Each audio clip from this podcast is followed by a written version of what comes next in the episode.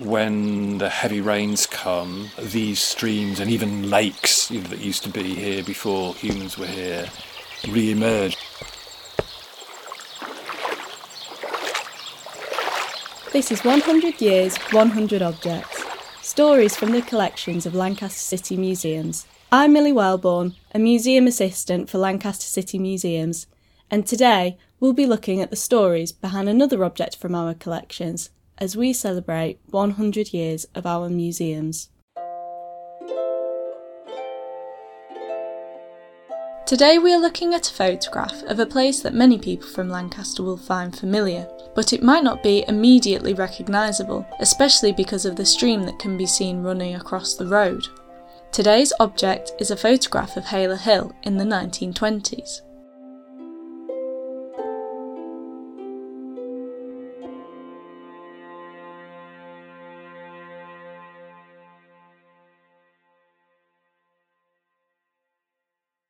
The photograph shows a road junction in the Hala area of Lancaster around 1927.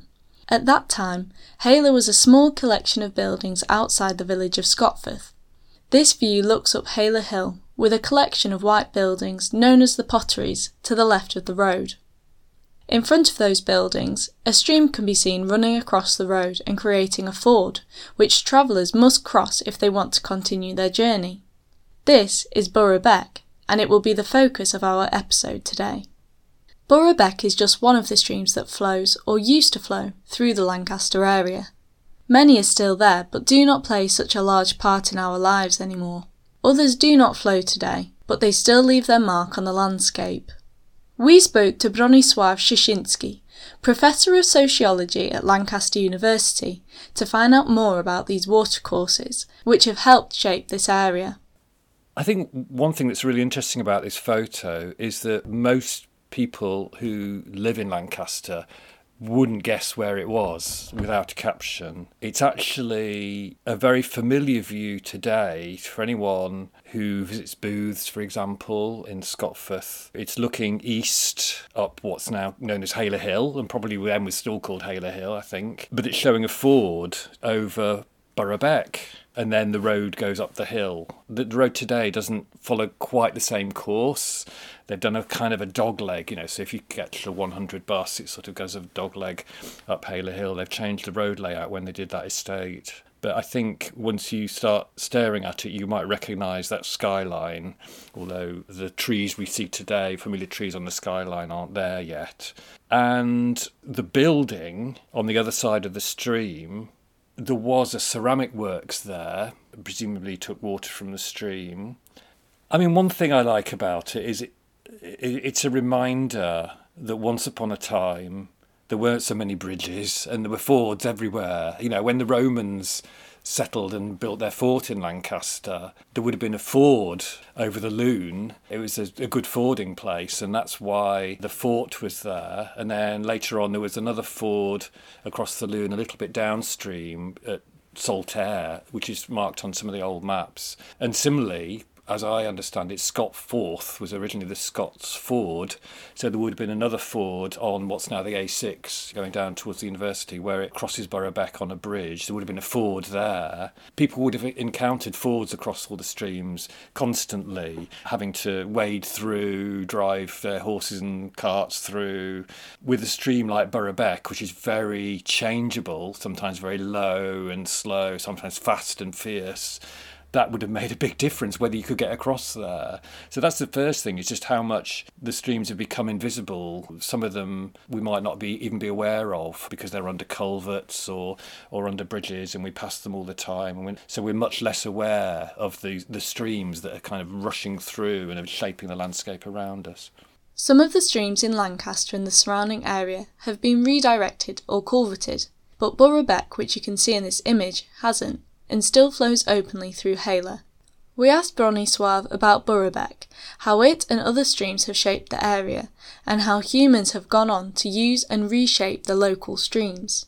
Well, firstly, I think it's too lively a stream because of the way it's fed by a number of tributaries that come down that hill that you can see.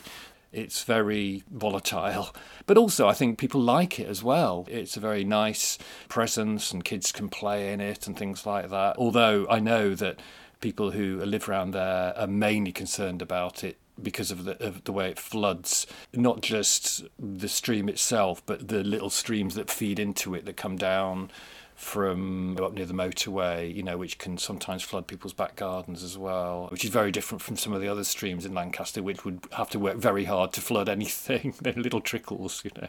The first thing to say is I don't think there's anything special about the streams in Lancaster and their their role because we're so close to the Lake District. They're flowing across a landscape that was shaped by the glaciers and their retreat at the end of the last ice age 12,000 years ago. So it means that when the, the ice retreated, the water had to find its way to the sea across a landscape which they which the streams hadn't shaped. You know, unlike other landscapes, which are where the streams shape efficient ways, create their own valleys and uh, meanders to find their way to the sea the water in this landscape after the ice retreated had to find often a very zigzag way around all these drumlins and piles of gravel that had been dropped by the melting glaciers to find their way to the sea.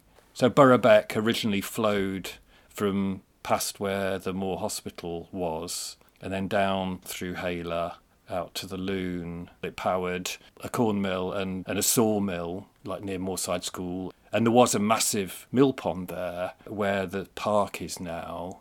Then there was another brook, which is hard to, to see now because it only really flows west of the canal, where it's known as Stodday Pool and it used to power a, a, snuff mill there. But that originally flowed from near the Pointer Roundabout, but then that got swallowed up and culverted and disappeared when the canal came and then the railway came and then the urbanisation. So there's very little sign of it now. Lucy Brook still flows through the Fairfield Association land, but originally it flowed from somewhere near up near the castle, so it might have been like a spring that maybe the Romans used when they had their fort, but it certainly used to flow along near Dallas Road.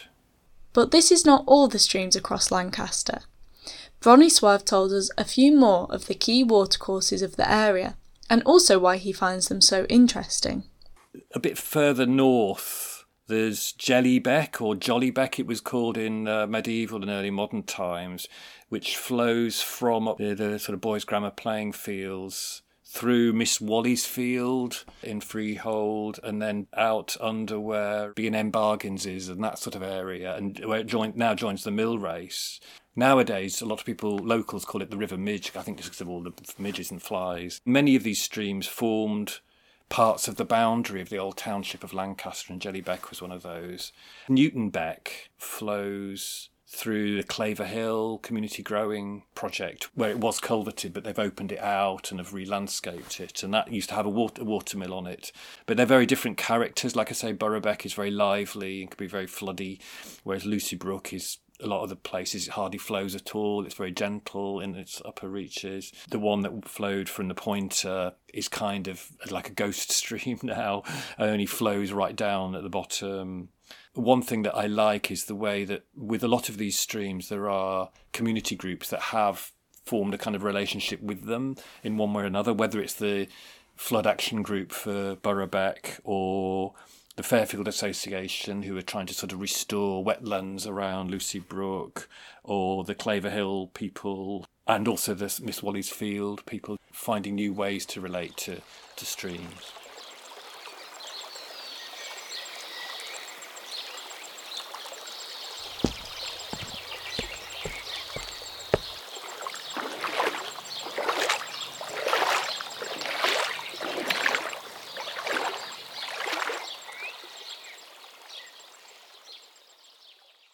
Next, we discovered how the route of the streams and becks actually helped shape the town itself, along with some of the interesting methods our predecessors had of remembering exactly how the water fitted the shape of the town. The boundary of Lancaster Township, so the boundary between it and Scotforth to the south, but also to Bulk, a separate township to the north, as well as following the river, the boundary often followed streams.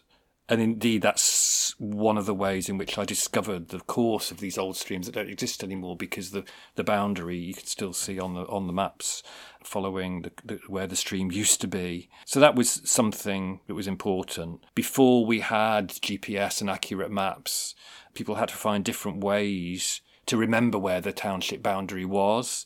And so every 10 years or so, a group of dignitaries and officials and just local hangers on and children would beat the bounds, you know, ride around the boundaries, which would often involve taking a boat across the river, but also knowing where the boundary joined a stream and where it left it. And there's some really nice accounts of the way local children were sort of ritually ducked into the water at, at critical points, you know, where the boundaries uh, joined and left the stream in order to to remind them to they remember in future where, where the boundary was. And then they were they were rewarded with uh, halfpennies afterwards, apparently, to make them feel a bit better about it. So I think that's one thing. It was it was knowing where the boundaries were, and obviously people were having to navigate them to get across them because of the lack of bridges and culverts that we take for granted today. When Bronisław spoke to the public about his work, he also found that there were more emotional and even mythical ways that people still related to the streams around them. One thing that I found interesting when some of my research was published on Facebook was it was really nice the way that people responded with their own stories. Uh, so a lot of them were to do with when they were young, playing in streams at different places. So Lucy Brook uh, in Freeman's Wood, people were talking about Bottle Island, which is apparently an island made of old bottles that they used to play on. So they had their local names for places and the names for the stream, like I mentioned, the River Midge. But also a lot of them told the story of Jenny Greenteeth. There's a folk tale that parents would tell their children, like, don't get too near the canal or near the stream or the river because Jenny Greenteeth lurks in the river and she'll come out and get you and pull you under the water. This is a very sort of local or regional folk tale that's been passed through the generations. And also, a lot of people told me stories about their cellars flooding and the stories of underground rivers it's rarely the case that it's really an underground river going through like an underground caverns in, in rocks like ours. It's more like our cellars are often under the water table, so they flood. But I think a lot of people have these stories are, and pass on these stories of underground rivers, which is a kind of way of making sense of, of, of the way that water comes up through the ground. And so a lot of people shared really interesting stories. To finish this story, Bronisław told us about how the way the water flows around our landscape has changed, and how important it is to still be aware of how water exists in our landscapes and in our lives. The way our streams and also the River Lune behave is affected by changes in the use of the land, which feeds water into these watercourses. Deforestation and management of moors for grouse shooting and things like that really affect the way these streams behave. And I think when developments are being planned, I think we need to be a lot more aware of the whole catchment behaviour. Of course, some of the streams I'm talking about are, are, kind of what you might call ghost streams, and there's, there's, no actual channel anymore. You can just maybe detect them in the shape of the land as you walk around. You can see that there was once a stream. Like, for example, Bowerham School is on a little dip, which obviously fed a stream going down towards that pointer stream. That's long gone, but as we know round here, when the heavy rains come, these streams and even lakes that used to be here before humans were here re-emerge out of the land because the shape of the land sort of brings them back. Streams and lakes that we haven't seen for hundreds or even thousands of years temporarily come back. It would be really good, I think, if we were, were more aware of the way that the land remembers these old streams and lakes. One thing that's very different about the way we live with water today on a planet which is becoming very much shaped by human activity is the emergence of what we might call artificial streams in agriculture, digging of drains to drain land, pilling that kind of filed area. A lot of the fields around here were very, very damp and, and now they've been drained And then also the mill race, of course, is like an artificial stream that was created along the river to power the water mill at the bottom of Lancaster. And then the sewage system in the 19th century. And then, of course, when Mains Water came to Lancaster, it was in effect an artificial stream that ran from the Wyresdale Fells purely by gravity all the way to Lancaster. And then the canal in the 1790s it was a kind of artificial stream or a very long, thin lake, if you like, where people could simulate what was possible on the larger streams and the river and, and so on. And now, of course, we have storm drains of the modern water system. So I think, in a way, the old natural streams that emerged after the ice retreated 12,000 years ago and now have to live alongside all these artificial streams, a lot of which might intersect with them or even pollute them at certain times, but a lot of the times it takes the water away that would have fed them. But it's interesting that even when those occurred, when we built the artificial stream, as it were, the pipe system that brought Mains water, people still had a real sense of connection that each year, apparently, civic dignitaries, they would go on a big inspection tour of pipes and reservoirs, taking picnic hampers and lots of wine, going off in horses and carriages and things. So, a kind of celebration, if you like, of, of our connectedness with the flows of water across the landscape. We need to find new ways of celebrating the flows of water around both the ones that happen naturally but also the ones that we have